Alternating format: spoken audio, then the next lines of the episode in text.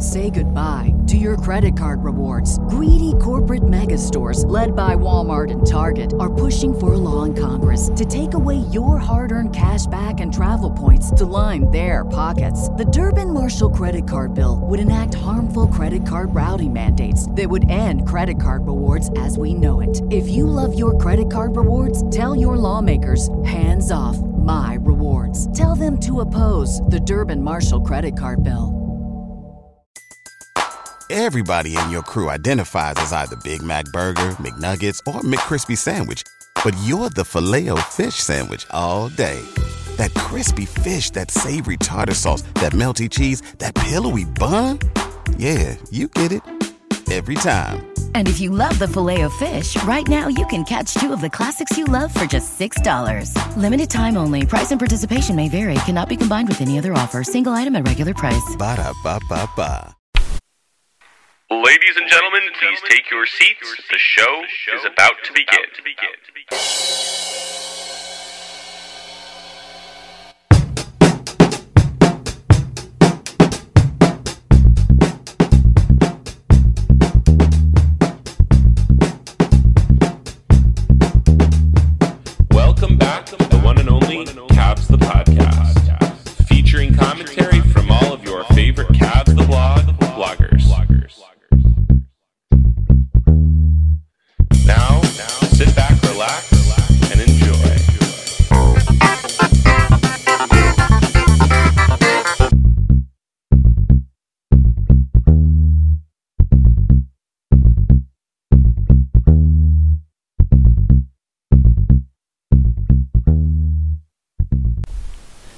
Welcome to Cavs a Podcast. I'm Nate Smith. I'm here with Right Down Euclid and Evil Genius. I'm back. He's back, baby. Maybe I should have uh, stayed away. Unlike the Cavalier offense. Yeah, no, pro- no kidding. What, what's up with that? What, what you come Yeah. I don't know, and- man. I'm gonna have to leave. Yeah. So I didn't watch either of the last two games, and they won them both. So I guess maybe I shouldn't watch uh, games six or seven. yeah, and the Cavs tonight lose 83 to 96. In one Felt like a lot more though, didn't it? Felt like it was like a 20 point loss. Well, you know, at that pace, it it equivalent it, it's equivalent of a thirty point loss in a you know a game with that much more scoring. So Yeah.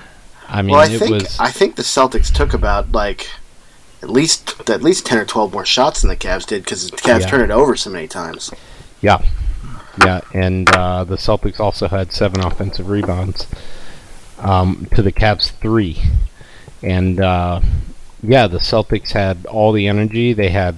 Um, the Cavs just turned it over a million times, like you said. 15 Uh, to be exact. 15 turnovers and 17 assists. Although two of the assists happened in garbage time, so Yeah, yeah. So they're basically had a one-to-one assist to turnover ratio. Um, well, the cat, get it done. the Celtics, thirty-seven percent from the field, thirty-three percent from three. They took 39 threes, and um, they were twenty-one to twenty-three from the free throw line, while the Cavs were twelve and nineteen.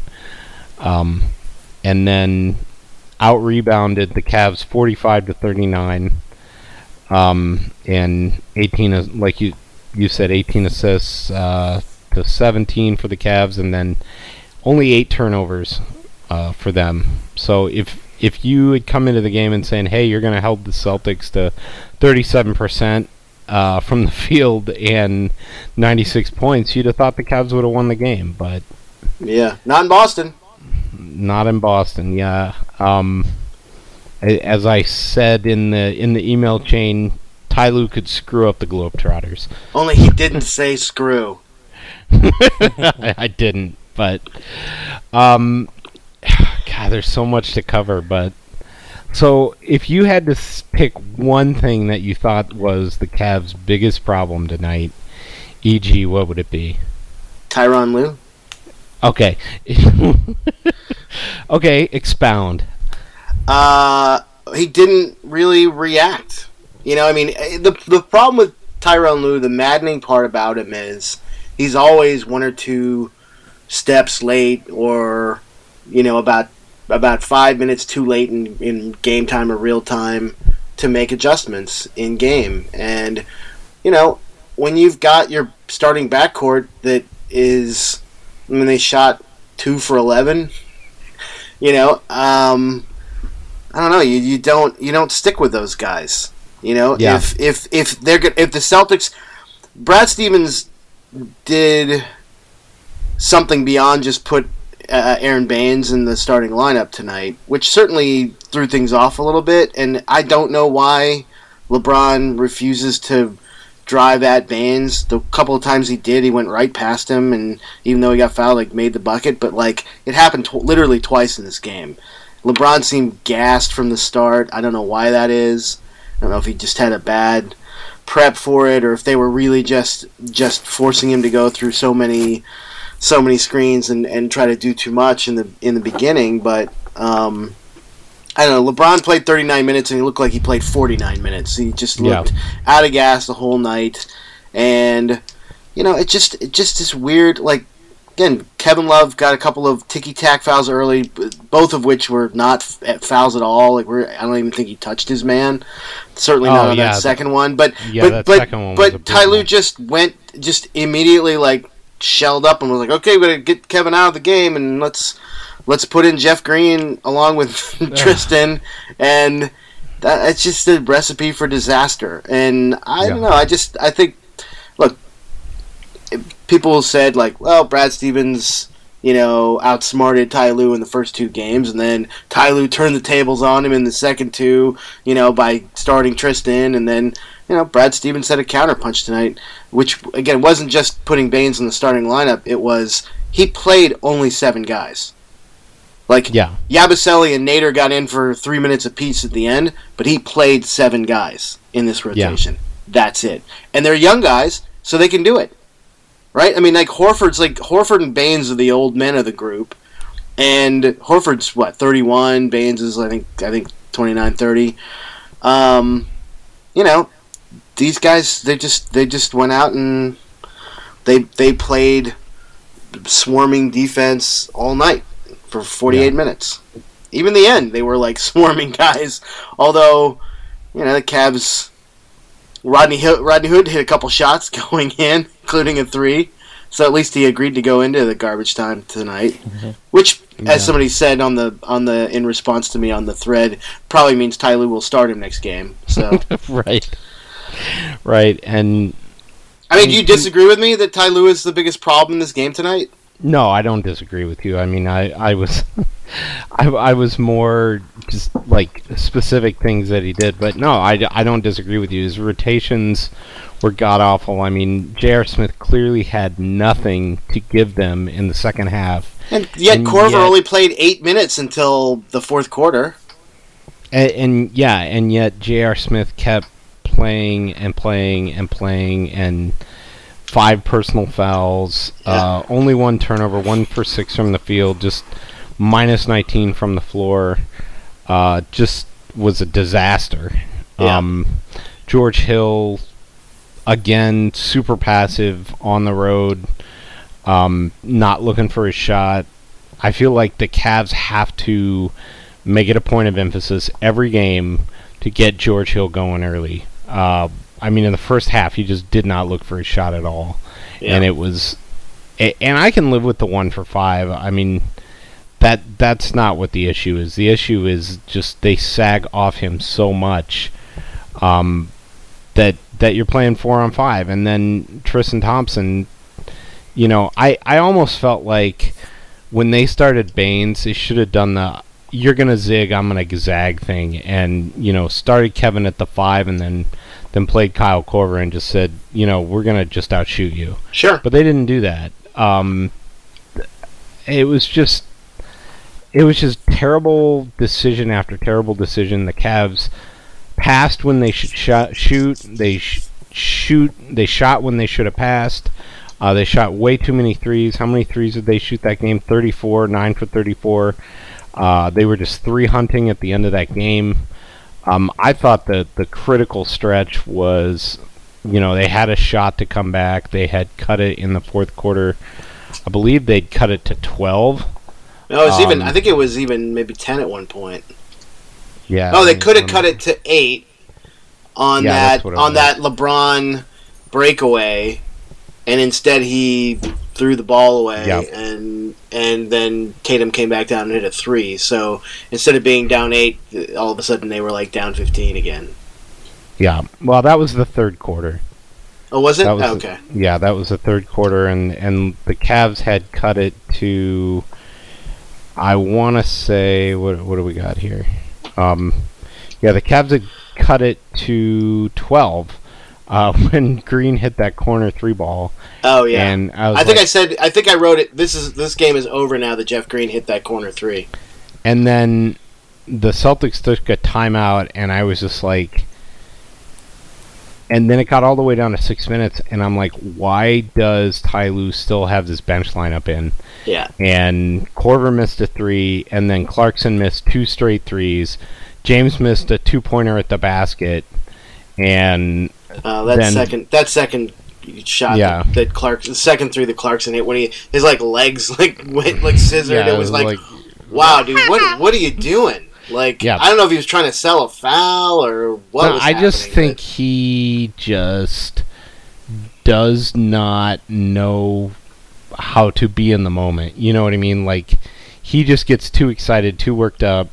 And of course, LeBron misses but a he's layup. the he's the scarecrow. Yeah, and Horford. If I only had a brain. Yeah, so LeBron missed a layup, and then the Celtics come back and throw an alley oop to Horford uh, to put him up 14 with about five minutes and 50 seconds left, and that oh was yeah, a game. you could tell. Yeah, you could tell Yeah. it was over at that point. I mean, I mean, that's just, it, it was one of a million. There was actually three different points in that game where there were five point, four or five point swings, yeah. and and that was one of three of them. Here's the Um, maddening thing, though, that I'm sure is probably being said by Ty Lue as we speak at the at the presser post game presser, which is, well, you know, we were we were in every quarter except the first one, Right. which is exactly what the Celtics could say about Game Four. You know, Yeah. and I think, look, I think the Cavs are ultimately going to really regret um, coughing up Game Two and wasting a, a really good LeBron performance early. Um, Yeah. You know that that will probably come back to haunt them. I mean, you never know. I mean, look, I fully expect the Cavs will have a bounce back game in Game Six, and I think the Celtics won't try to exert themselves too hard because I think they know they've got they they've been unbeatable at home. So I think you know, and the NBA loves a Game Seven, so I, I fully expect it'll go to seven, and you know anything can happen in a Game Seven, but that's. I think I said on the thread like LeBron. I still LeBron better hit Cavs- his LeBron better hit his cryo chamber before game before Yeah. Game Seven. But I still think the Cavs are going to win this series, but uh, Ty Lue could screw that up. Let- Let's just put it that way. I mean, well, I Jeff feel like we haven't heard from R- RDE. What what, what Yeah, did you, yeah, What did sorry. you see, man? Yeah, if you, if you if you had one thing that was the biggest takeaway from this game, I mean, Well, the one thing that, that the Cavs did poorly or was to blame for Yeah. this loss. Yeah, I mean it was great to see three starters in triple digits, which means we had three starters that combined for ten points, being triple digits. um, but I actually, was- and who were those starters? I'll give you three guesses. Um, I mean, I think Tristan. Well, the, the, George Hill, J.R. Smith, and Tristan. Tristan Thompson combined for ten points. You got to remember, there's people that listen to this podcast don't watch the game, so we, we- we are news. Uh, Sometimes fake news, but Yeah. yeah. Um, that, that's I feel sorry for people getting news from us, but um, I think I I was actually really frustrated with LeBron's approach from the get go.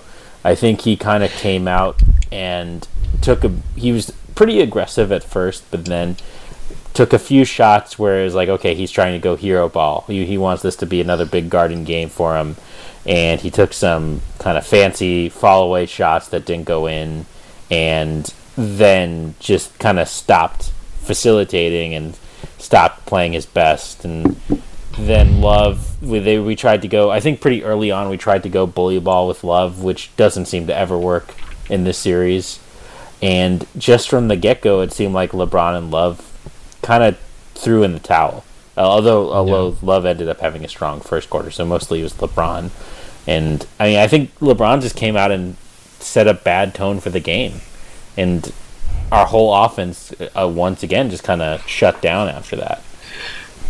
Yeah. I mean, that's a good point. So, what the Celtics did was basically any time that the Cavs got LeBron or Kevin Love on a switch, they were sending a double team guy, and often that double team guy was Al Horford, and which makes throwing that skip pass uh, really hard. Um, and of course, nobody's cutting weak side. Nobody cut weak side until LeBron cut through late in the game off that feed from Kevin Love um, to get an and one. But you know, nobody cuts weak side, and you know, if you try and get it done with skip passes all the time, it's just not going to happen.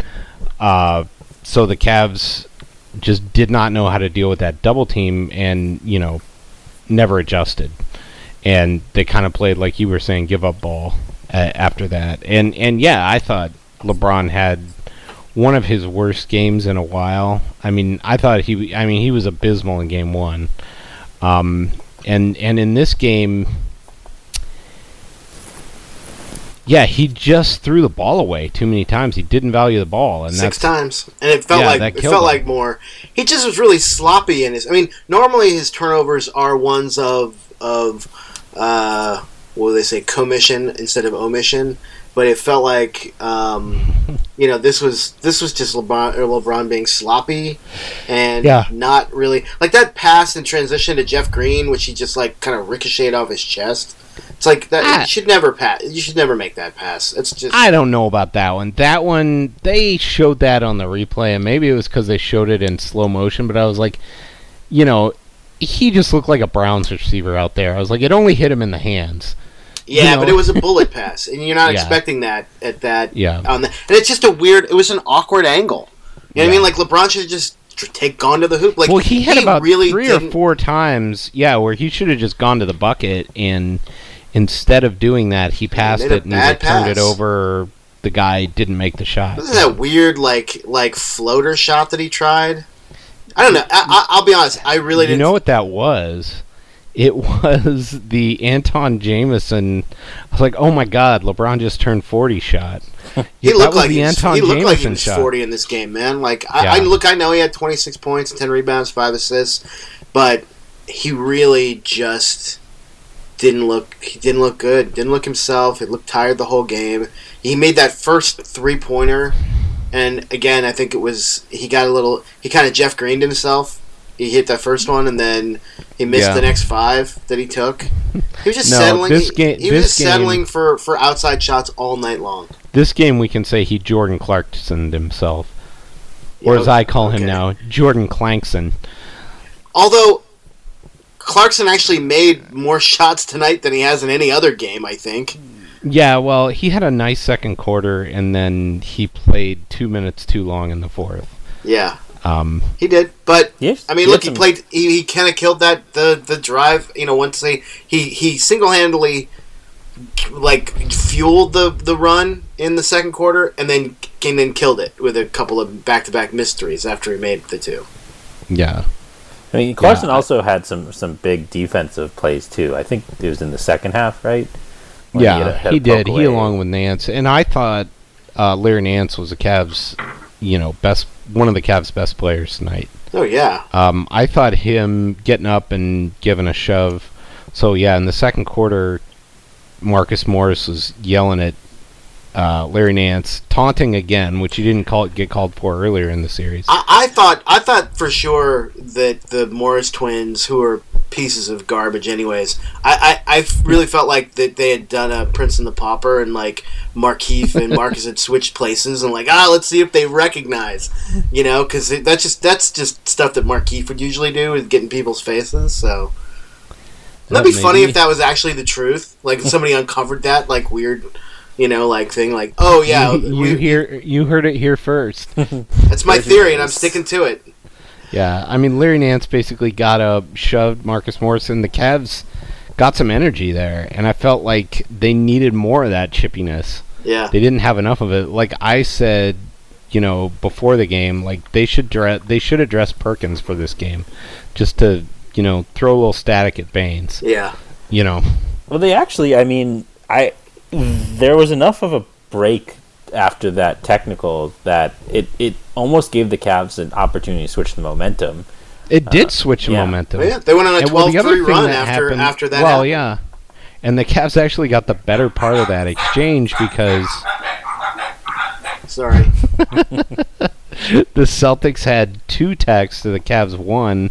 So Kyle Korver hit a free throw and then hit a three pointer, so it was a four point possession.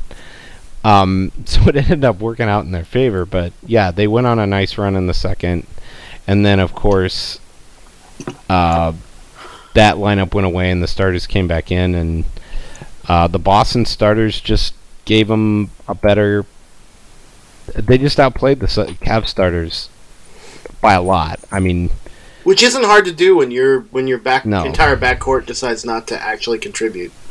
Yeah. Well, and the, then the, other hard part, too is that Jr. usually when he's not shooting well, at least is playing decent defense. Man, he No, got burned. he was just got playing burned a lot. stupid defense. He got burned a lot by Tatum tonight. Yeah, and he had two very dumb fouls in the penalty where Yeah. he just gave him free points basically, and then of course nobody expects YOLO Marcus Smart to drain, you know, Oh no, Five. someone called it in pregame. I think. yeah, five just ridiculous shots from the perimeter, three of them three pointers, and then Yeah. Well, no, he had those two like those two like like I, I think I said the one time in his life that Marcus Smart has ever used a glass on purpose yeah, when he when he banked that that one floater in and then he went down and had another insane like just throw it up and see if it goes in drive to go with his three three pointers. But but that's look that's Marcus Smart. That's what he does. You know, uh, once and once every three or four games, he'll he'll hit a few, and you'll think, "Oh no, we have to look out for Marcus Smart." But the truth is, you really don't. Um, yeah, I, the thing I the thing I don't I really don't get, and this speaks again to Ty Lue and Longabardi and their absolute the Cavs just absolute inability to play to recognize things on defense. Like there were two times that I that I I just sort of slapped I just did a face palm in my living room because the first one was I think in the first it was in in the first maybe the it was first quarter towards the end of the first quarter and the Celtics ran a play where they double screen up top to get you know to get Jaylen Brown open who's like running around the side and I could see it coming from a mile away and but somehow the Cavs couldn't you know and it's like they they the Celtics ran that play at least five times tonight to get to get Jaylen Brown open open threes on the wing and then the other thing is that Jayson Tatum literally every time he gets the ball, top of the key, he dribbles, he he dribbles to his left, and then stops, steps, fakes, steps to his right, and shoots. Every time. How do you not stop that? yeah. He's a rookie. He's 20 years old. It's not like he. It's not like you can't figure that out. I, I don't know. I no, just don't. clearly I- they cannot figure that out. Like the Cavs just have too many, you know, minus defenders on the wing. They got J.R. Smith and uh, the other guy, um, Jeff Green. Just they're just minus defenders on the wing. But how does JR go from really getting a good handle on Oladipo to two series later just completely dropping off? he didn't really have a great handle on Oladipo. They just double teamed him so much. I, I didn't feel I felt like anytime Oladipo had J.R. Smith one on one, J.R. Smith was Yeah. pretty much on roller skates. I thought those guys trapped him. did. They did a both Green and Jr. did a better job on DeRozan. But the thing with DeRozan is he doesn't really have a three point shot. He's been better at Yeah. it this year. But when he panics, when you de- when you defend him even a little bit, he's gonna come in and try to either drive or, or shoot the long two, and they can defend that. But they can't defend. They can't seem to close out these guys. Uh, you know, on, on threes, and the Celtics were just bombing from three to from the, from the opening whistle tonight. Like they they were just I mean that seemed to be their plan was we'll just park Baynes in in the middle and we'll just everyone else will just shoot. And the problem is if you're gonna do that, you've got to make them pay for having Baynes on the floor, and the Cavs didn't do that because LeBron didn't drive, and the and and the shooters weren't knocking down shots. Yeah, and I, I almost think a bigger issue is the way the Cavs work their offense. It was like they took the very first semi open shot that was available instead of making the defense work. Like and the problem was is the ball moved so slowly in those ISO situations. Like when they swung the ball and the ball moved and they made Boston move bodies, then they got good looks. But when you know, Kevin Love would get the ball, you know, fading away in the corner or whatever, it they they wouldn't get it. Yeah. But it was like the very first semi-open look they took every time, and they never made the Boston defense work and rarely moved the ball, and just didn't trust the pass. You know, like I said, they passed when they should shoot and they shot when they should pass. Like especially in transition, they should have just gone to the basket more. But Yeah, uh, you know, in the half court, they just never worked the offense and never made Boston play defense. Yep. Um, and maybe part of that was because they were afraid of the officiating. Like Boston was getting a lot of calls, but you know, you at least got to give your offense a chance, and they didn't do that. Yep. But there's no excuse to play J.R. Smith and Jeff Green 26 minutes each and play Kyle Korver 19. Most of Yeah, especially especially a lot of that was in garbage time. Yeah. Yeah, and and when they're and when those two are abjectly awful. Awful. I mean, J.R. Smith was d- abysmal in the third and early fourth quarter. Yeah. And how about this? Kevin Love, even though Ty took him out with the two fouls early, didn't pick up another one and went, still wound up playing 31 minutes. So Yeah. it's like, you know, it's a playoffs, dude. Like, use your fou- uh, uh, you're going to use your fouls. You're obviously going to use your fouls Yeah. in a game like this where clearly, I mean, these referees were. I don't usually complain about the referees. I mean, I, I probably do, but Yeah. In the first half, they were they were garbage. abjectly horrible. And actually, that was the good thing about the the the fisticuffs that happened because that actually got things tightened up a bit, and they were starting to call, make calls on some of the illegal screens and and uh, you know some of the some of the clearly obvious jersey grabs. But Yeah. You know, but up until that point, I was. But I'm with you. Like I was, I was really happy to see Nance fight back right there. And man, what a bitch Terry Rozier is. Like you see him scratch, Wow. like scratch. Oh, I'm serious. Like, like I, I like. Morris is Morris is a turd, but and, and he's a fake tough guy because those the Morris twins are idiots, man. Like they they can't, you know, they're they're always talking. They they rarely they rarely back it up, you know, and it's it's annoying to see them get even a little bit of you know of whatever going. But those guys talk all the time, and they're just garbage players. The NBA will be a better place when the Morris twins are gone. However, to for Terry Rozier to push his little punk ass in there and scratch Larry Larry Nance's shoulder, I'm like, what, dude? If you're gonna What do something, that? who? It's a you know what it is? It's a it's a total like like woman move. Like he like I'm gonna scratch you with my net. I was like, you know what? That guy should get kicked out of the game and have his freaking card revoked. Like, uh, I'm this- telling I you, know I they know should have business for that. started Perk, and I'm telling you, if Maybe they they will game six. Well, if they can get, I, am not so worried about Game Six. Like, if they can't win Game Six at home, then they don't deserve to win the series. But they won't have a choice. yeah, well, I know, but it, but Game Seven, if they make it back to Boston, they need to start Perk. And I just hope you know, Terry Rozier realizes what a bitch people. he is. That's all I'm saying. I think I think you're you're over you're underestimating how slow Perk is.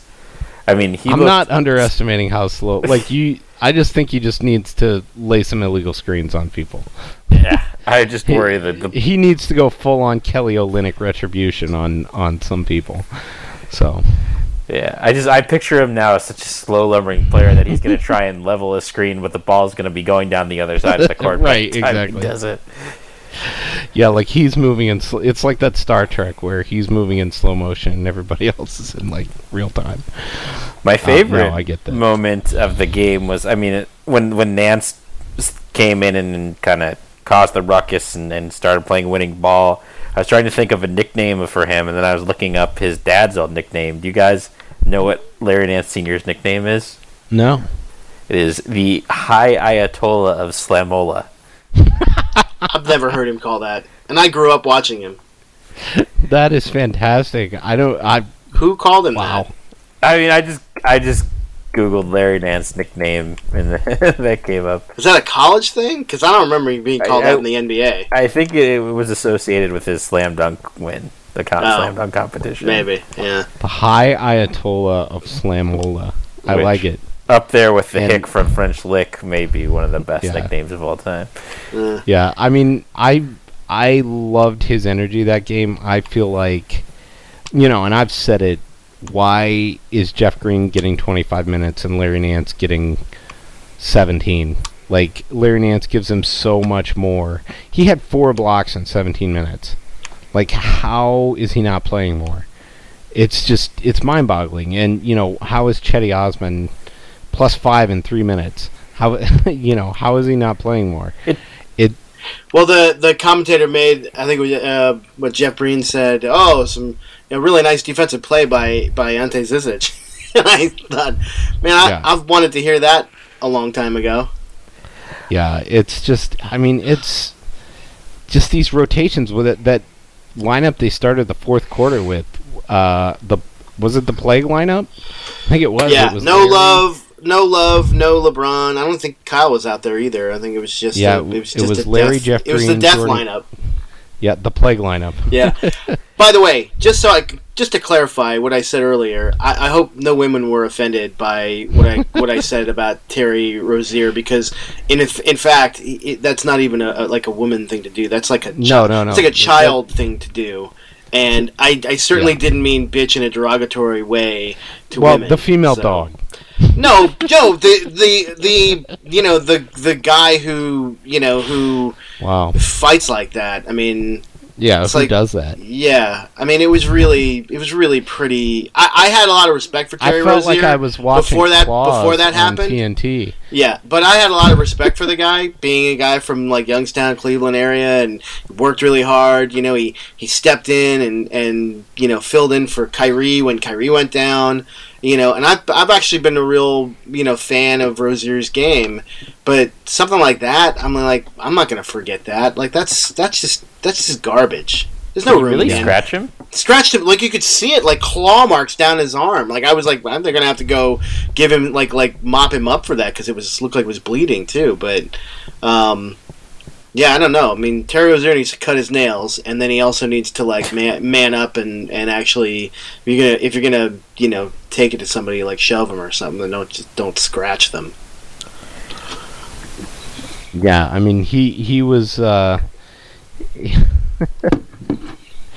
it it was interesting. I mean he I'm trying to find this I'm trying to make a joke here and it's just not working. I'm trying to who is the girl he's a Niecy Nash from Claws on TNT. Yeah, I went a long way for that. That yeah you terrible. did you went deep for that Yeah, like, and the pro- the problem is, is none of the Cavs games for this series are on TNT. They're all on uh, ESPN. So Right. Well, the good news But- about that is that Doris Burke gets to be our sideline commentator, and and uh, yeah, for the most part, we don't get ridiculousness. Although there's always going to be Mark Jackson and and Jeff Van Gundy ridiculousness, but although they weren't that bad tonight, and there was a couple like that one ridiculous charge call that Larry Nance got called for. Oh, yeah. Aron Yeah. Baynes, where where I was like Jeff Van Gundy had a great line. He said you.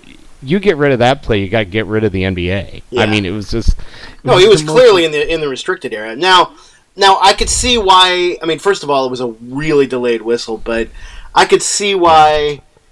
Because he, because in the on the slow motion replay, it did look like Nance elbowed, um, elbowed Baynes in the side of the face. So maybe call it for that, but I don't know. I mean, Yeah. you know, it's tough. It's a tough call. Yeah, man, do I hate this Boston team. Yeah, I mean that, that's what I was thinking. Is I I would have actually not minded losing to the Raptors all that much, um, but just losing to this team is just so frustrating. If if we do, Yeah. Yeah, and you know, Al Horford, one of my least favorite players ever. And to lose in a way where you are you you hold the team to 37% from the field and you still lose. And you shoot 42% from the field and you still lose. It's just it's Well, horrible. When you when you let the other team have eleven more shots than you take, Well, and you that- turn the ball and you turn and you the turn ball the game. ball over fifteen times, and you go nine of and then make four 34 more from threes three. than you do. Yeah. Yeah, and you shoot sixty three percent from the line. Yeah. Yeah. that's that's the problem. You're gonna you're you're you're shooting yourself in the head, which is I what mean, the Yeah. Cavs it- have it- done. It does feel like they were content, as, as you stated the other day, Nate, to just they're content to just play 16 good games, and they kind of know Yeah. it. But the weird thing, and, and maybe the reason to be potentially optimistic, is the game was still eminently winnable, which is very frustrating because you can see so many times when we could have gone on a run, or if we were just five points closer, it would have been a game. So maybe that's a good thing that even though when they came out almost laying down from the beginning, they still had a shot. Yeah, Yeah. Well, yeah, and and Kevin Love did that thing at the beginning where he hit a couple threes early and then just went three hunting and and he was he was pretty bad. He was a game low minus twenty two. Um, he just could kind of they could never overcome his offensive deficiencies and he had a great block on Baynes though. yeah, he did. He had a great block. He had some great plays, but they could never string enough of them together. Um, Well, he missed a wide open corner three uh, in the third when LeBron sat down, which Yep.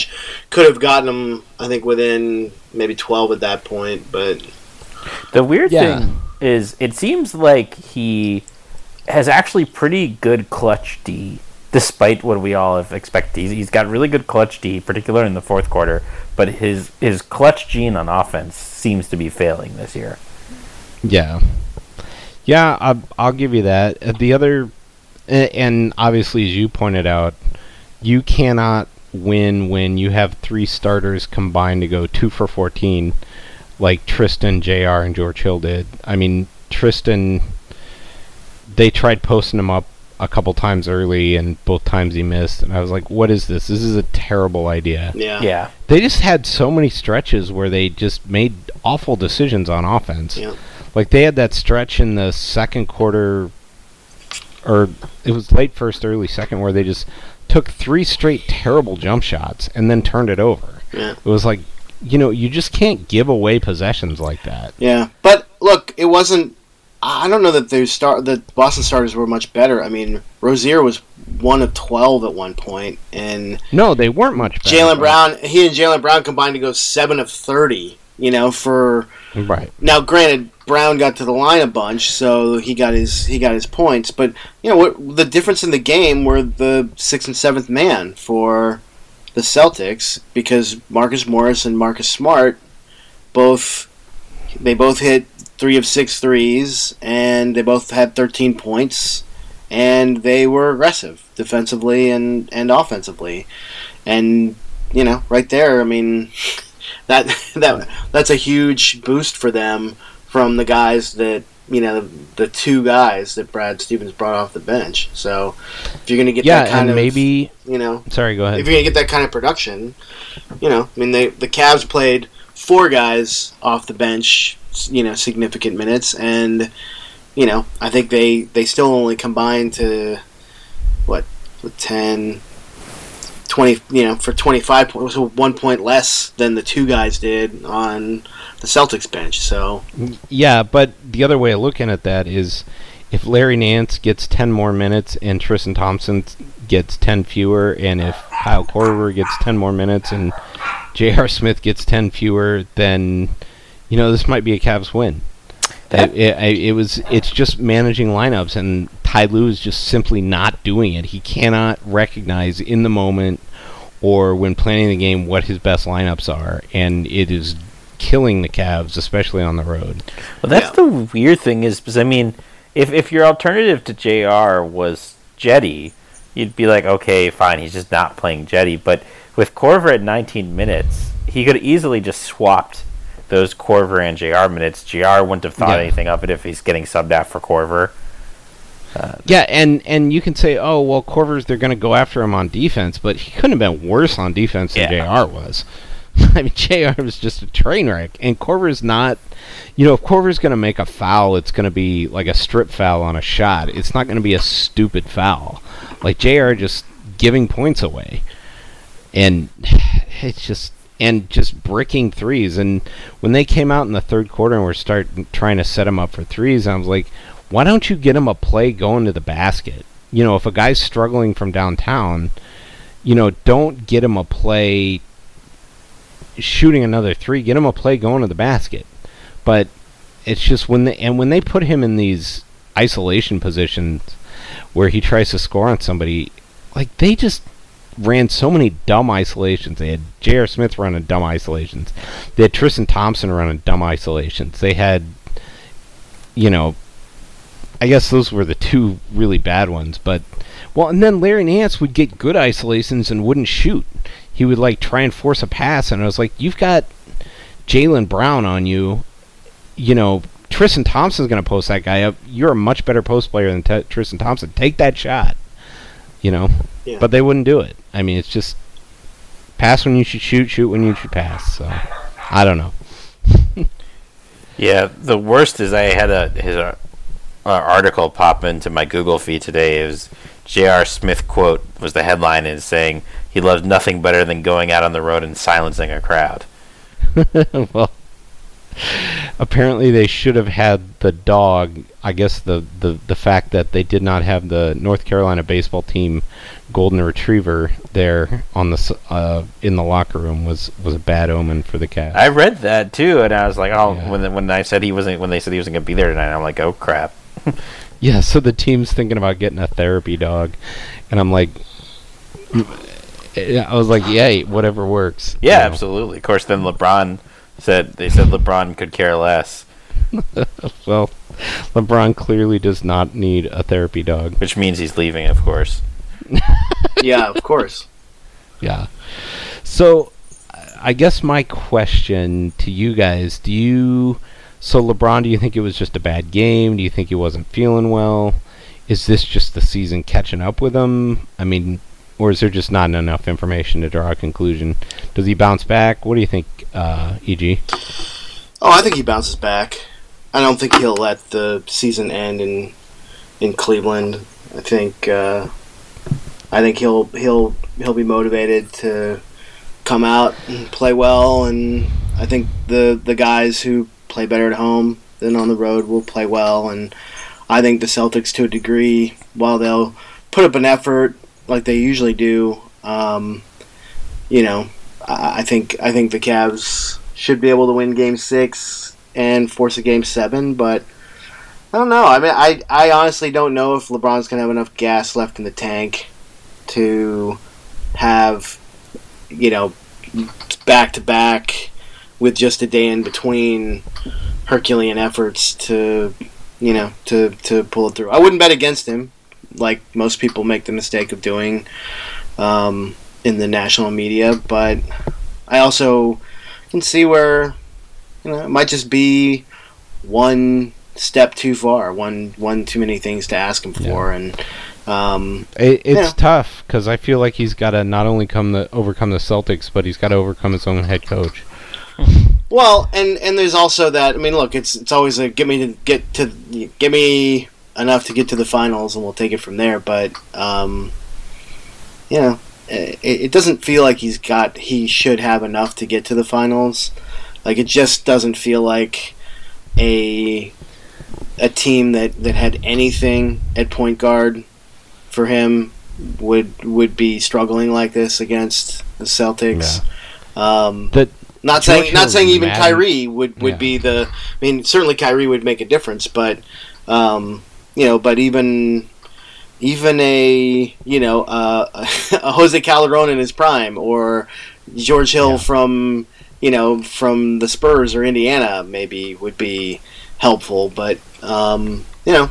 I, I don't know if it's a question of these guys just haven't played long enough with him, or they just they just can't. I mean, you know, I've heard it said that that maybe that's exactly why LeBron needs is for somebody who can who can just play their own game off of him, even though he always sort of denies that. But like he was always at his best when he had a, a Dwyane Wade or a Kyrie Yeah. as somebody Uh, who a could your just turn, my turn guy. yeah, just somebody who could create their own shot, kind of like what Chris Paul's doing for James Harden right now in that series. Yeah. You know, Yeah. it's just that he doesn't. LeBron doesn't have that guy, and Kevin Love can't be that guy because he can't create his own offense. And clearly Jordan Clarkson is not that guy. Not not this version of Jordan Clarkson. I mean, you know, look, I've seen him play games where he's he's been pretty amazing. Not not necessarily for the Cavs or this year, but but when he played for the Lakers. But you know, when there's no pressure, as you're the you're the you know the the the quarterback off the bench coming in Yeah. to you know mop up and you know maybe lead a ragtag Laker team to a few victories. You know, like you know, and you can just pretty much hoist it like you know 15 20 times a game if you feel like it without anybody stopping you that's a different kind of guy and clarkson needs a clarkson needs a better coach he needs somebody Yeah, who I'll can who that. can put him Yeah. again he probably needs someone like a brad stevens who could put him in positions to win right with positions Yeah. to maximize his talent and not because i think i think un, under under ty Lue, terry rozier might be jordan clarkson you know what i mean like like that's kind of the the irony of the situation. So I, I, I'm I, I'm not yet willing to admit that that Brad Stevens is a great coach because I think he really showed down in games three and four by getting outcoached a bit by Ty Lue. But I'm on the road to saying that he's a very good coach, and if he if his ragtag group of youngsters, you know, plus Al Horford can can you know overturn the Cavs in in this series, even if they get swept in the finals, that's still a big stepping stone on the way to you know to earning the the hype he's had for the last four or five years. Yeah. I mean, what I didn't get is why. And it would be pretty easy to look at this game and say the Cavs were kind of saving it in the tank. They know they only have to win one game in Boston, and this isn't going to be it. But then, why did LeBron come back in the fourth quarter?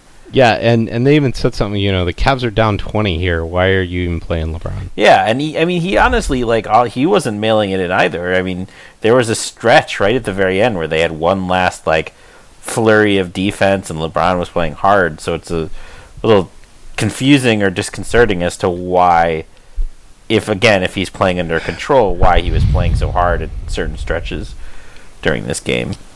I, I will say the one thing is stuff does carry over even in garbage time to the next game for your confidence and you know what and and maybe if you think you can get something going a little bit you you do that and get a guy going but yeah I don't LeBron's not that guy Mm-hmm. you know LeBron's No, he doesn't need any any more. I mean, he'll be the first guy in the gym hoisting shots at you know at like Yeah. one a one p.m. the, the the game day too. Which you know, I mean, look, the, we we we all conveniently forget that the dude actually played all eighty two games this year and Yeah. averaged No, I don't the most forget. the That's most what- minutes of almost anybody in the NBA. I mean, I know Brian Windhorst doesn't. no not almost He did, I know, but that's Yeah. that'll catch up with you, and especially yeah you know, of game five of the Eastern Conference Finals, where you kind of hope yeah it wouldn't, but it has. It and you've already played a seven game series in this playoff in this year's playoff Yeah. And I, I do think, I mean, I, I'm kind of over the comments in the thread about, oh, LeBron doesn't want to go up against the Warriors and he's going to wait to see if Houston has a chance to see. If, like, I think that's total BS. yeah it is silly But I, I Well, do- obviously, if if he, this Houston wins last night, you would think, oh, now's the time to put put put the foot on the gas. Yeah. Yeah.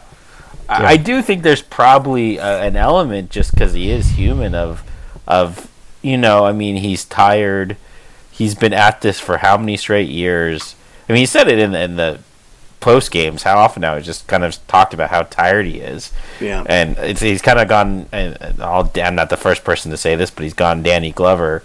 Or, I'm too old for this shit. Yeah, what was it he said? He said he didn't have too many more final or playoff appearances um, to be buying people suits. when in the article about the suit. Well, he also it was weird that he said that made that comment uh, after last game about you all don't know the whole story of my childhood, but y- you know when I'm when I'm playing time is done, you'll hear it. I'm like, Why are you talking about that? He's I mean- actually Yeah, well. he's made that comment a few times before. Yeah, but this this one, I don't know. Somehow this stuck out to me. Like, I, I it, it, it, it took me immediately to thoughts of like Joe Thomas and Jim Brown and guys like that. Because I gotta be honest with you, like, the thought occurred to me that, you know, Le- LeBron. I mean, the reason why people don't bring up the the whole LeBron, Chris Paul, you know, fighting for the the five year supermax, and then like why wouldn't they? Why wouldn't they then take advantage of that themselves? Is that LeBron James makes more money outside of basketball than he does in playing basketball. So that you know, I mean, if he retired at the end of this season, he'd still probably make more money than anybody in the NBA next year just from his farewell tour shoe endorsements. You know what I mean? Like that's just Yeah. the fact of So do you think reality. there's a chance that he? I'm not gonna. I, I. I don't want to necessarily be like like throwing that out there as a as a conspiracy theory, but if you think about it, like I just stop and think about it, right? So you're LeBron James. You're 33 years old. You'll be 34 midway through the next season. You've already pretty much beaten ev- like you you own almost every record in in the record book except for total points. Which, if you want to get that, you're going to have to play at least five more years to beat to beat Kareem, right? Because Kareem just played till he was 45 or whatever, or 42. So you think about that, right? So he owns most of the records.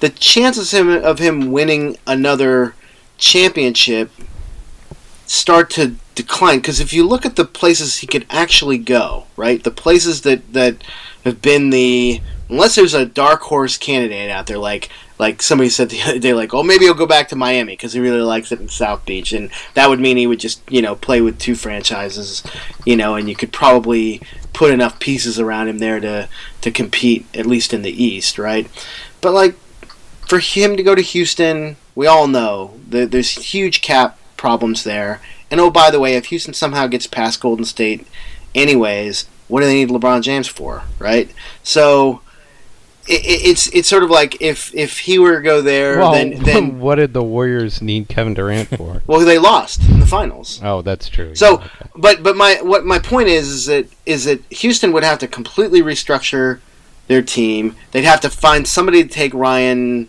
uh, what's his name, um, you know the guy that never plays now, the Ryan Anderson, and then. Yeah. They'd have, they'd still have to have convince LeBron and Chris Paul to take pay cuts, just so they could have those three guys and like maybe Capela and a bunch of like, you know, D League players around them, right? So yeah, that's if that's that scenario. For him to go to Philly, the the biggest problem with the Philly thing is that they they need outside scorers to go along with Embiid, who plays a middle middle in game, and Simmons, who can't really shoot, and Simmons has to have the ball in his hands.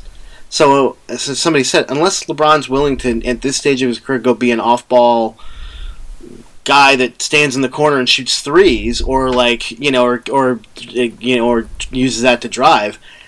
This, you know, you're you're only going to Philly if you probably, you know, you're probably trading Simmons. Maybe I don't know. I mean, you know, he likes Simmons, but like, how can you both got both those guys have the ball? You can justify it in Houston, where both of those guys can shoot really well.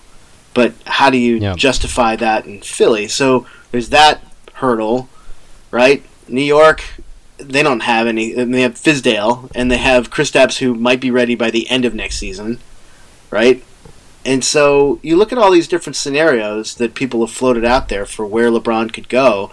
The Lakers, sure, but he needs to go to the Lakers with Paul George, and even LeBron and Paul George, and the little bits that they have there doesn't guarantee you you're even getting out of the second round in the West. So Yeah. I don't know. Like you look at that, and you're LeBron. You're sitting down this summer, and you're like, well, what are my options, right? Like where where would mm-hmm. I go? And do I just stay here and take a bunch of money? But I mean, whatever. I've got money. Like, do I need to sign this supermax? So maybe I should just maybe I just hang it up and be like the guy that like said, hey, you know what? I played 15 years. I was never injured. I you know I have almost you know I've I've a, a majority of rec- I'm retiring as the you know probably the top three all time player. I can only probably lose finals from here and and and you know lessen my record. I mean three and six isn't so bad. I don't know. I mean honestly, I I could see him making that decision and saying you know what I'm gonna go run my production company in LA and endorse products and you know, and then one day I'll own a team. And- Although I do think he needs the I do think he needs the supermax money to be able to to buy the team from Gilbert eventually. yeah, I mean, I was gonna I mean, kind of. that's a quarter million dollars. I mean, I, I've read that his his net worth is estimated to be somewhere around four hundred million. So even Yeah. he, I don't think he's we're, turning we're a ways away away from that. I mean, he would be $120 he would those have to be the face of an ownership group Yeah. for that to happen, rather than, you know, he would have to be the Derek Jeter of uh, uh, what Derek Jeter is to the Marlins. You know, Yeah. I mean, I do think the theme, E.G., though, that you're touching on of of there is a ton of uncertainty and figuring out. He has to be asking himself pretty hard, where is his place in the current NBA over Yeah. the next five Yeah. years? Because I think it is. I mean, who knows? Maybe he'll cook something up with. I mean, I don't know if it's necessarily Paul George. I think he'd love to have him, but I don't think they're gonna. I don't think he, they're they're gonna make insist on that working. But I yeah I sorry I'm going on a bit here, but I think uh, he's probably pretty confused about what to do next. Yeah. Yeah. Well, he's Well- probably not thinking about it yet. I mean, I'm sure it's in Yeah. the back of his mind. But also, Yeah. I, I feel like the the more people, and I know he, he goes zero dark 23 or whatever, although I, I still think he looks at the stuff um, just to remember it for later. But I think, I mean, everybody in the world is saying, oh, he's leaving, he's beyond gone, he's left already, whatever. I mean, you know, and everybody, for everybody that says, oh, it's because of Dan Gilbert, I can point to, well, every other place they've talked about. I mean, like, you think he's going to go to Philly if he if he fundamentally disagrees uh, on oh yeah, on politics the with, hedge, r- the hedge fund guys. yeah, Yeah. and you're like, well, those guys are like some of the biggest, like, you know, weasels. right and right right wing supporters out there, right? So Yeah, I, I don't know. I don't I don't think it'll come down to that. I think it's either I, I'll give you a dark horse. yeah. Dallas. Uh, I don't think I could see. play for Mark Cuban. You don't think so? No, I don't think so. I don't think they get along. Republic enemy number one for uh, for Donald Trump. Yeah, I don't. Th- I don't think so. and I think Dallas is still too big of a rebuilding project. I'll, I'll I'll agree with you, but he does have a connection with Dennis Smith Jr. Um, he does. Uh, they do have a bunch of cap room and could probably figure out a way to maybe move one of those deals to sign him to the max. Or the other thing. Here's the other thing. But if Dirk would have to another team- retire. Dirk would have to retire for that to happen. yeah. Yeah. The other thing is if he goes to another team and if he wants to compete for a championship on another team, he's got to take less money. Absolutely. Uh, he can't take a max. The the max is just going to strap the team he goes to too much Yeah. to be able to afford him. I mean, Los Well- Angeles, Yeah. you know, they can maybe sign two max guys, and then what do they have around them? You know, yeah, they've got some good players. They got Kyle Kuzma, they got uh, Lonzo Ball, they've got, uh, but that's literally probably it. Yeah. Uh, well, and they've got who's the the young kid, uh, Josh Hart. Ingram. oh, Ingram. No, Ingram Sleepy and eyes, Josh yeah. Hart, yeah. But I mean, aside from those guys, they've got they don't have a lot of other room. I mean, Well, and that's the problem and is that maybe you know what you know to what comes with but- LeBron, right? Initially, what comes with LeBron is the stuff that he brought to Miami or the stuff that he brought to Cleveland. Like Yeah. you're gonna have to take a Mike Miller type, right? You're gonna have to take, Yeah. you know, like this is just oh, the- I a James I would James be Jones shocked guy. if he if he didn't lobby for whoever he went to to trade for Kyle Oh, Korver. yeah. Absolutely, Yeah. absolutely. You know, Kyle Korver's one of the better shooters in the league, uh, and for his contract, he's a bargain. Hundred So- percent.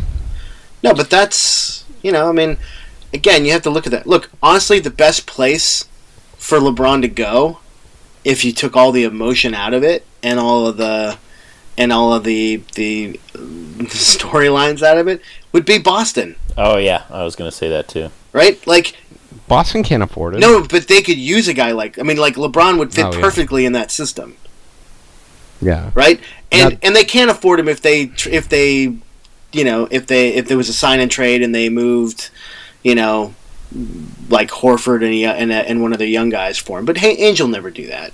Like what they should what he should do is just trade Kyrie back to the Cavs for LeBron. Yeah, the problem with that is the Cavs are so far over the cap that they would have to move enough contracts off that they would end up under the cap when they're done. Or not the cap, the tax. Under the tax when they're done, and the team receiving LeBron would also have to be under the tax when they're done. And they're so far over it that would be incredibly difficult. but isn't LeBron the reason why? I mean, he's oh, thirty Oh, percent it, of their it is. their cap, it is, right? but it's just the way it is. You can't receive a player back if at the end of the trade you are over the luxury tax threshold.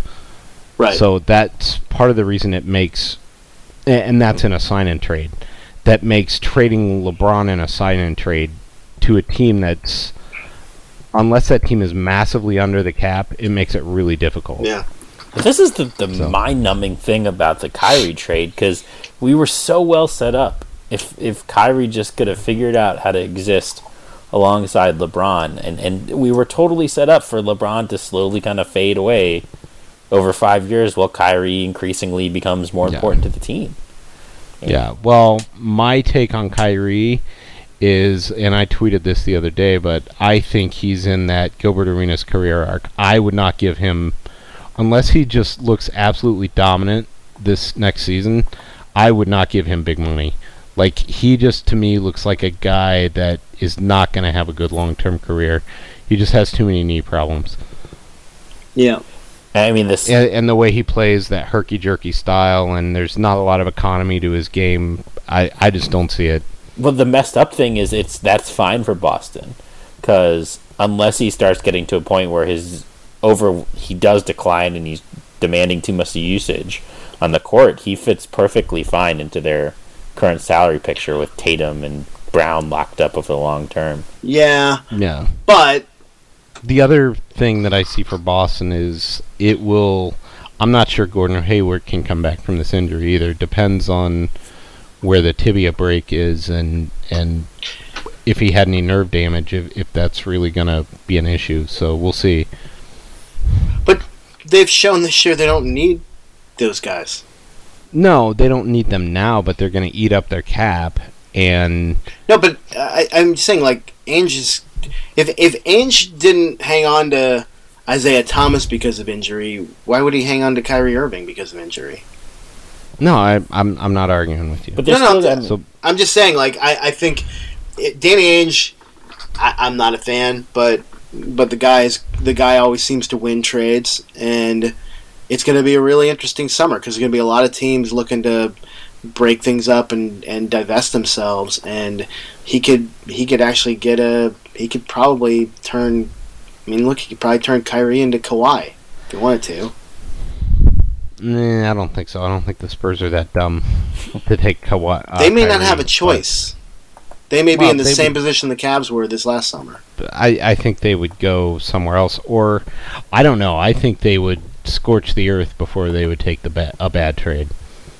I, I, I just don't think they're. Oh, I'm not saying it would be it would be only Kyrie. I think they would have it would have to Yeah. be Kyrie and and Brown or Tatum or and uh, you know another another young piece or something. I mean, I don't think it would be Yeah. a it would be a straight you know one on one on one trade, but Yeah. No, I uh, there is that possibility as well. So but yeah, it, it should be an interesting offseason. I mean, look, it's Um, not an easy decision. Like I I don't envy the guy that he's had this because you look at it and look, I don't even think.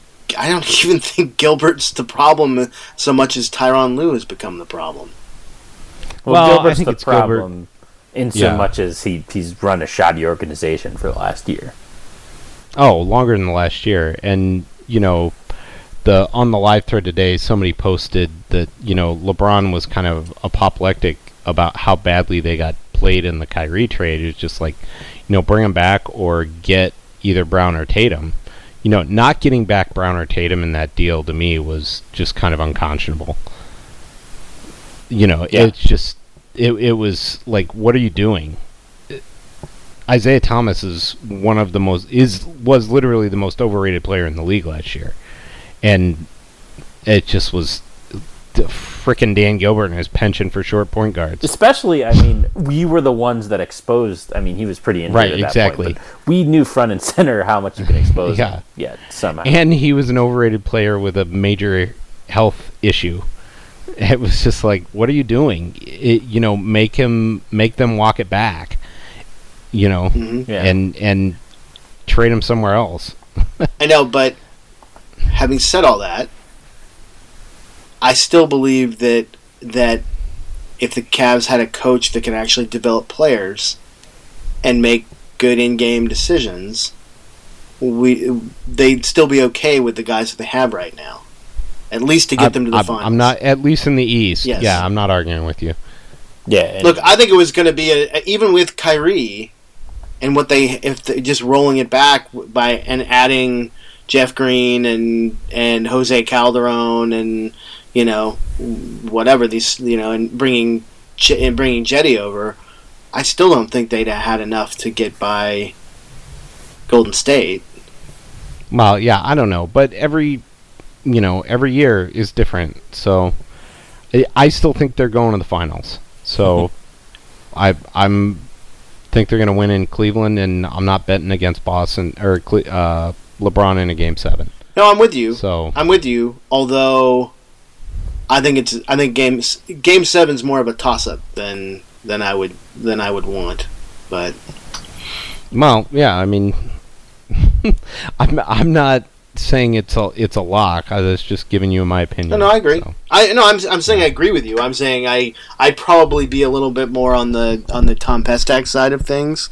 Um, you know, with the well, I don't know. You know, I mean, look, I just I I I will be happy if the season doesn't end in Cleveland in Game Six. Yeah, and if they can, you know, take this Celtic team to seven games, all you know, we'll see the we'll get the replay of 2010 when LeBron walks off the floor and you know at, at TD Garden and takes his jersey off for maybe the last time, and you know, I I don't think we'll see that kind of thing. I think he'll be a lot more circumspect and just a more deliberate about how he goes about things. But oh yeah, no, you I never agree. know. I agree, but I mean, look, he he certainly looked he looked bummed out tonight, sitting at the scorers table in the last Yeah. five minutes. Um, you know, I mean, look, Boston's a Boston's a, a, a tough place to play, and you know, it's it's, Yeah. a, it's a tougher place when when you're losing. There's not really really not much you can do about it, and you just have to sit there and listen to the Yeah. you know those those fans for you know for the last five minutes of a of a game like that. But you know, look, I, I'm with you. I think I, I don't have any qualms about saying that I, I agree with you that I think the Cavs will go home and take care of business in Game Six.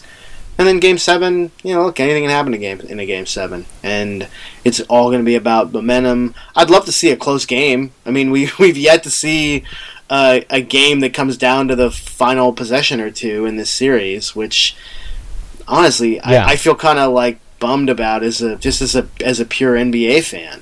Yeah, especially watching that. uh, Did you watch Golden State Yeah, Houston I did. night? I did. That was a it was really a great. good game. I mean, it was. It was not necessarily a, a really well played game at the end of that game. no, but it wasn't a pretty game there was to a watch. lot of drama. Yeah. Yeah, there was a lot of drama. No, but it was a close So. game that came down to the last few possessions, and you're like, oh wow, like finally, finally. and that's why we watch sports. Yeah. yeah. Look, I, I am okay with the Cavs losing as long as they look like they gave it their best effort and they pushed the team to the brink. Right? I mean, Yeah. had they done that in Game Five, I would have been okay with it. But I'm, I guess I'm still okay with it because I, I think I even said in the in the, you know, the write up in the live thread of this, it's like, well, I do believe they'll win a game in Boston. I just don't know if it'll be this one. I think Yeah. it'll if there's going to be one they win, it'll be game 7 Yeah. because And and I think the Cavs are playing five on nine. You know, five Celtics and three refs and Ty Lue. So I don't know. I I don't think we can. I think five on on six with Ty Lue in there is the right. I don't know. I I, don't know. was I was pining for Tony Brothers earlier in the evening if that tells you anything. yeah. And there were some abysmal calls in that game. That that second foul on Kevin Ugh. Love was Garbage. that it, you almost that's almost one like you want to talk about Sakakis overriding the call on the floor. Yeah. Like that was so egregiously It was a bad- WWE n- call. Yeah, I mean that was just like, what are you doing? You, it, it's just horrible. And then you couldn't breathe on Horford without him getting a call that game, and yet, um, and yet he just that one offensive rebound he had on uh, J.R. Smith, where he's basically got his elbow in the side of his head Yeah. on the box out, and you know, basically using him for leverage to jump. It's like, come on, call the call the game evenly. Yeah. So Um. So I am. what, what's your what's your feeling for how things will go in Game Six and Eight? Do you think it'll be a blowout? Do you think it'll be close? Um, I think it'll be another, you know, 10, 12 point game. Like, this game wasn't, I didn't really feel like it was a blowout per se. Well, Boston was up by twenty in the fourth quarter. Yeah, that's true. Yeah, I, I feel like the Cavs will win comfortably. I think it'll be real similar to the game four script where the the Cavs get a lead and just just kind of manipulate the clock till they get the win. How about You you, know. RD? Um. Yeah. I mean, I'm I'm honestly getting a little tired of these games where one team just comes out and throws a haymaker in the first 12 minutes and that's the whole game. But obviously, when we're at home doing it, it's it's nice. So, um, I could foresee it being a little bit closer than even maybe game four. But um, I'm optimistic about us pulling it out. Yeah, I, I feel like the Cavs crowd. I felt like the one thing that ticked me off is I felt like that Boston crowd was really you know full of trepidation at the beginning of the game. They were pretty quiet, and I feel like the Cavs crowd c- can carry them in Game Six. Um, Yeah. So this is a little I bit mean, more because they got nothing to lose at that point. This is something that's been well. I actually think that the crowd, if things start to get ugly, the crowd's gonna actually gonna go silent because everyone's gonna start thinking LeBron's leaving. But this is something that I mean, I just gotta complain here for a minute because for years now, I, I've noticed that the, the Cleveland crowd is just not. I don't think it's a very good crowd, to be completely honest. I think they, they know how to react when things are going our way. We know how to react when things are going away, but they just they don't appreciate hustle plays the way they should. They don't cheer for the little things. They don't cheer when players sit down, which is partially the PA announcer's responsibility to help coax that. But you look at that Boston crowd, and they're just such a more knowledgeable, energetic crowd than compared to the Cavs, who are just Cleveland fans are just reacting to whatever gets put in front of them. Are you saying this from being at games or just watching them on TV? Uh, well, unfortunately, the last few years I haven't been able to get to as many. Um, and when I when I have been there the past, I mean, it's felt very energetic, but more so, just watching it on TV, you just like when you see a guy lay it out, or when you see a guy make a great hustle play. Um, there's just not the energy I'd like to see, and they don't they don't really try to will the team back either when the team needs needs support. I think. No, they I don't kinda- know. I feel like I've seen that plenty of times. I, I yeah no I I think you see it on some nights and you don't see it on others. Yeah. You get a weird vibe on that. I feel like so this is my Tom Pestak troll where I feel like the Cavs have kind of well, and this is around the NBA in general, but the Cavs have kind of priced the average fan out of the the game experience and the other thing that I, I kind of feel like you know Eli's talked about it a lot. There's some championship fatigue here. Um, some you know, th- there's a sense in a little bit sometimes of you know been there, done that, or these guys are expected to win this. They should be this good. You Mhm. know, we have LeBron. We should be winning this. And but I also feel like it's also a roster construction issue. Like they have too many guys that at times spend large portions of the seasons not giving a bleep. uh, you know, the Jeff Greens and the J.R. Smiths of the world, and and they're not building that kind of culture with their fan base either. So, you know, I, Larry Nance is a guy I feel like just can totally energize that fan base. Mhm. You know, so may, maybe that's partially the way they built that roster. So Well, I do. I do agree. knows? Like the the team. The the flip side is that the team doesn't give them reason to hope or cheer a lot of the time.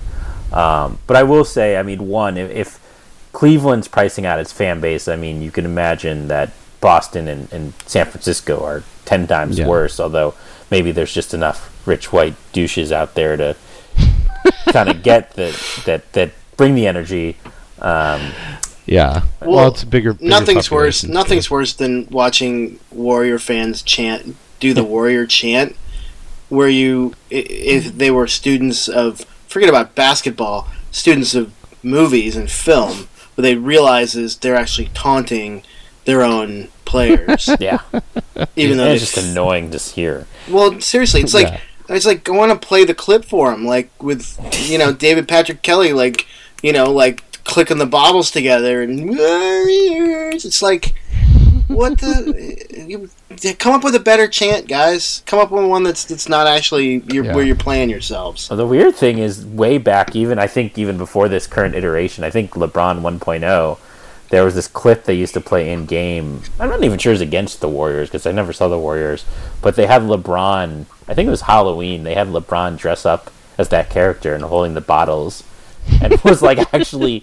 saying Warriors come out and play. Yeah, Um, which makes sense, yeah, right? But look to your point. I, I- mean, look, I I live in L.A. I've been to a lot of Clippers and Lakers games. I can tell you, like, I mean, you, you want like apathetic fans, like come here. No, that's true. That's Like- probably a bad example. Yeah, like And I, and feel I even like- would I would even come. I've even been here like not Showtime era, but like I was here for the championships with you know in the early two thousands with Shaq and Shaq Kobe. and Kobe, and yeah, I mean like people would get riled up, but they're the first ones that are gonna pack up and leave if they're not winning. I mean, you know, and and there's always that sort of like the you know the wine and cheese crowd and the celebrity ring that you know they they are who they are. They're not going to get you know I I've heard a lot of criticism about about that the lower bowl in on sports talk radio from Yeah. Cleveland just saying like they're not wearing the shirts or they're not. It's like well yeah because the seats are they paid like you know 500 bucks or whatever for the seats and they're gonna do whatever they want to they do. don't care about a ten dollar T-shirt. No, they don't, and Yeah. and that's that's on the cabs.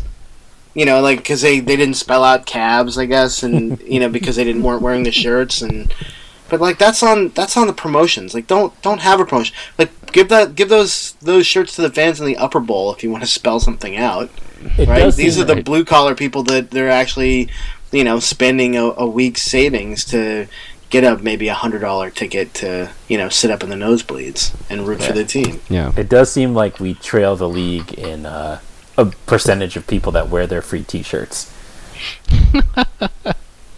I kind of love that though. I I kind of feel like that's a Maybe they need to You make know, them double Northeast extra. Ohio maybe they need to make them double way. extra large.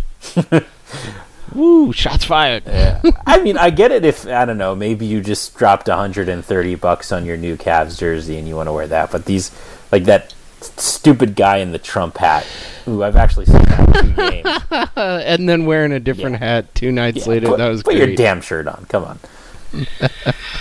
Yeah. Uh, well, on that note, um, it, it's probably time to wind this thing down. Uh, you guys got anything to pitch? Any any big uh, Memorial Day weekend plans other than uh, watching the Cavs uh, win Game Seven Um, and Game Six? in game six. Uh, I hope we don't treat it like an afterthought. yeah. I don't know. I mean, I, I I'm going on vacation. I, I think I think I'll probably miss the finals if, if they get there. It's too exhausting. Yeah, I just I need a break, man.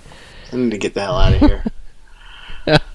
Um, so my weekend plans, uh, I want to see Solo. So Oh yeah. I think I'm going Sunday morning. I keep hearing I keep hearing good and bad. Like I can't decide. Yeah. I hear very mixed. So Yeah. of course, Last Jedi was very mixed. I did so- really enjoy Deadpool 2 though, I got to say. No, I haven't seen it yet. I want to see it. So If you like the first one, you'll like the second. um, in in are you into the Marvel movies at all? Oh yeah. Did you like the um, uh, Infinity War? I did. I, I was mixed on it. It was okay. I mean, there was a lot of Um, stories to keep it keep track of. Yeah, I. Uh, uh, to me, there one of the problems there was way too many fight scenes. There was more fight scenes than there needed to be. To be honest with you, Yeah, that's a good point. um, I felt like you know, and they have all these fight scenes with these kind of like these generic. Um, in the one movie in Guardians of the Galaxy, they called them paper people, Mm-hmm. like these generic uh, bad guys that are almost just like meaningless robots that nobody cares if they get knocked off. Well, that's off. how you can kill like- a lot of them, right? Well, I know, but it just then it just becomes rote. These action scenes kind of just become, you know, filler Yeah. In a way. So I, you know, that was that was probably my biggest criticism of it. It was a little, it was it did not need to be two hours and forty minutes. So Yeah. Well, get ready for another one. exactly, exactly. But I'm excited for Solo. So Yeah. and I do want to see Deadpool too. So Definitely go see Deadpool too. It's a good time of the movies. Okay, cool. And I, I still want to see um, uh, what is it? The Quiet. Oh, Quiet What's Place. Quiet oh, Place? yeah, you got to see the Quiet Place, man. Yeah, I want to see that in the movie. How about you, Artie? Do you get out and see uh, see flicks? Uh, well, as I mentioned on the last one, I have a seven-month-old. So Uh, okay, so Oh, so that would be a no. No. You're just wa- you're just watching the direct to Netflix ones, right? Like Yeah. Bright and things like Yeah. that, Yeah. and the the, the uh, Cloverfield sequel. Yeah. Although I will say my my big joy this I guess is maybe last week now is uh, Brooklyn Nine Nine getting rescued. Oh yeah, Yeah. Also, down. also probably getting rescued is uh, Expanse. It looks like it. Is, yeah. Looks like it's going to go to Amazon. So excited about that. And oh, I've been watching. Um, I just finished the first two seasons of Into the Badlands, which is a you know a total guilty a pleasure fun show. on AMC. Yeah, and I I th- I had heard they renewed it for a third season, they did. but I haven't heard anything. They did. Okay, so there's a new season, third season coming out on AMC. I'm assuming. Yeah, Okay. yeah. There'll be a there'll be a third season of that. Cool. Yeah, some good TV Well, this good to summer. hear. There's uh Yeah.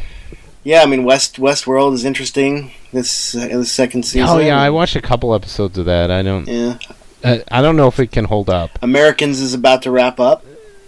Yeah, I've ne- I've never watched Americans, but I've heard great things. Yeah, I, I hadn't until really the, this this last year, and I my my wife and I binged uh, the first five Yeah. seasons, and then we've been watching six in real time. So Yeah, I listen to a lot of Tony Kornheiser podcast, and he's always talking about the Americans and the Washington Capitals. it's like Caps, I get, man, I get. Caps are Yeah, they came back and won it. Yeah, Yeah, they're in the finals, right? yeah. Uh, who are they in the finals against? It's a Vegas team. Yeah, which is crazy. Oh. That's Yeah. I mean, I th- I thought they beat that. Oh, that's right. Yeah, they're gonna play the Golden Knights. Yeah. just Yeah, the first expansion team. Are they the first expansion team ever to make? I think so. uh, the, in, a in any championship. Sport, so. right? Yeah. Any of the four major sports. Yeah, it's probably easier to do it in hockey than any other sport too. I wouldn't know. well, just because I mean, I, I, I watch about as much hockey as I do like highlight. Yeah. I I used to be an enormous hockey fan, but Well, you lived in Three- Alaska, dude. That's probably oh, why. absolutely, yeah, and and three, but three strikes and all the work stoppages and all that stuff just kind of drained me. I can never follow So- the puck with my eyes. I think I have like it's. Well, hockey is a sport that is much better live than it is on television. But that's why I said highlight because I, I Yeah. couldn't watch the, the little you know wooden ball Yeah. go go that fast in that game either. I just The other thing about hockey is hockey got about a hundred times better on TV when everything went HD. Oh sure Yeah. So because you can yeah because you can see stuff. Yeah. I don't know Yeah. though. It's just a, a- as a sport where fighting is legal. yeah, You know what I mean? And I was like, quasi legal. Yeah, but I mean, they kind of let him go. I mean, if they did Yeah, that in the NBA, the NFL, or MLB, like, I, I, you know, I mean, guys would die. they, well, yeah, probably. I mean, MLB, as long as they didn't take the bat and balls, they're also fat. That Yeah. I, I do love a good bench clearing brawl in the MLB. There always there's always just so many fun subplots when Yeah, but guys know, get ex- get suspended for, for weeks, and Yeah. in, in the NHL, it's Yeah. encouraged, and you just get a few minutes in the penalty box. yeah. Did any of you guys uh, read my article about uh, what Tampa Bay's doing with their pitchers? They've started a uh, opener role for the bullpen. Oh, I did see because they they're using um what's his name who used to pitch for Roma, right? Yeah, yeah. Like I totally could totally see a lot of teams going to that. Like, let's just strike out the first four batters, and or you know but know, why not just go relief pitchers the whole game? Like why why not just say let's stop paying starting pitchers, you know, hundreds of millions of dollars and they blow their arms out when we just we can just pay a bunch of relievers, you know, a few million each and they can each like take a take an inning or two. I don't know. Oh, I mean, I mean that's I'm just a legitimate question. I'm saying like I, I, I don't, I don't know, know that the game the- would suffer. I don't know if the rosters are big enough for that. Well, right now, but you just expand. Yeah. I mean, well, I- I do think well they they, carry usually to- they usually carry what eight eight like eight pitchers in the bullpen along with five starters, so thirteen pitchers. Yeah.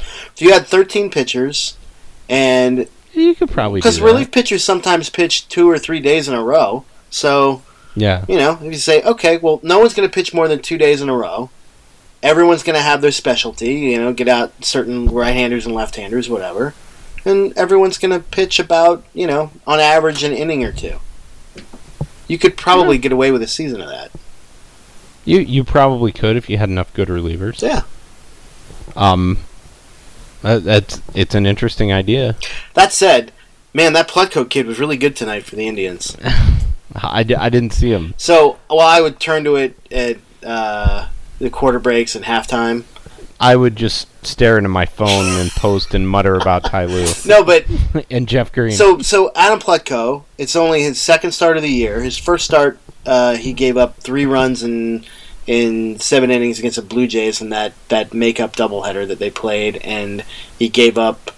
The three runs were like three solo shots, one which barely went out. But then tonight, um, they because they were like transitioning jo- Josh Tomlin to the bullpen. Uh, they brought Plutko up from AAA. Can we can they transition him to a nice farm Oh, upstate? man, uh, eventually. um, but they they brought Plutko up from AAA for second start of the year ever. Oh, second start in the major leagues ever. And he they brought him to Wrigley on on the road against the Cubs, against Jon Lester, and he had a he had a no hitter going into the seventh inning Wow. until uh, until uh, what's his name uh, Rizzo doubled into the corner, but then they brought in Andrew Miller and he got him out of that inning, and then they brought in Cody Allen uh, for a, for a four out save, and the Tribe won one nothing, and you know it looks like if Plutko can be this good as he's been in his first two starts, you know, being kind of yo-yoed up and down, like they might have found another good young arm like Clevinger. So they, they've got a Yeah. really deep, you know, starting squad, which is why I wouldn't necessarily are advocate they for are the they Indians still to in do first the in the. Central? Yeah. Oh yeah. They're. Yeah. I think because. They this win put them one one game over 500. I think. I think they're 24 and 23, and then Minnesota's just under 500. I think, uh, and then Detroit's lost their last five to drop way back. So, yeah, I mean, look, they're, the the Indians could probably go 500 for the year and still win the Central Division. That's how bad the Central Division is right now. But uh, if they have any hope of, you know, getting past the the Astros, Yankees, and Red Sox, they're going to have to they're going to have to put it all together. And their their bullpen right now Yeah. is, is shaky. Well, it'll be an awesome if they can get another good rookie young pitcher and then not start him in the postseason next year. Yeah. This year. So. Uh, Uh, that was my Terry my Terry Francona shot. Yeah. Anyway. At least he knows what he's doing for most of the year. yeah, that's true. He's he's you know he he doesn't have a history of mistakes the way Ty Lue does. Although Ty Lue does have. Does Terry Francona have a ring? Yeah, he has two with Boston. Yeah, with Boston. Two with Boston. Yeah, yeah. So Yeah. never mind. He he outranks Ty Lue in the ring department. I department. did so. appreciate that line, or I think it was a like a trite ESPN article the other day that was like, Ty Lue has three rings, one as a coach. Brad Stevens has yet to get to the finals, so let, let's Wow. wait. Yep. The so this just was posted on the thread. Uh, mystery solved why why Ty Lue didn't play Kyle Korver. Ty Lue says that the Celtics threw us, the Cavs, for a loop by not playing Semi Ojeleye. Lue says he didn't play Kyle Korver during the I, during the first quarter because Ojale, his matchup, didn't check in. That's just Wow. that's bizarre. Wow. Uh, that is not. He just doesn't know when to not say things. I mean, it Wow. just sounds like an idiot. That just yeah. That's you're not acquitting yourself well No. when you say things like that. That's wow. Well, on that note, ugh. I, I'm gonna need to this take has a been Cavs the podcast. need to go take a shump after hearing that. Yeah. Can we talk about highlight for a few minutes or something? Seriously. yeah, and as always, go Cavs. Go Cavs. Go Cavs. Uh, gotta take a shump. Thank you for listening to Cavs the Blogs podcast. Check back soon for some more fun with your favorite bloggers. There's a fire. You lost your home.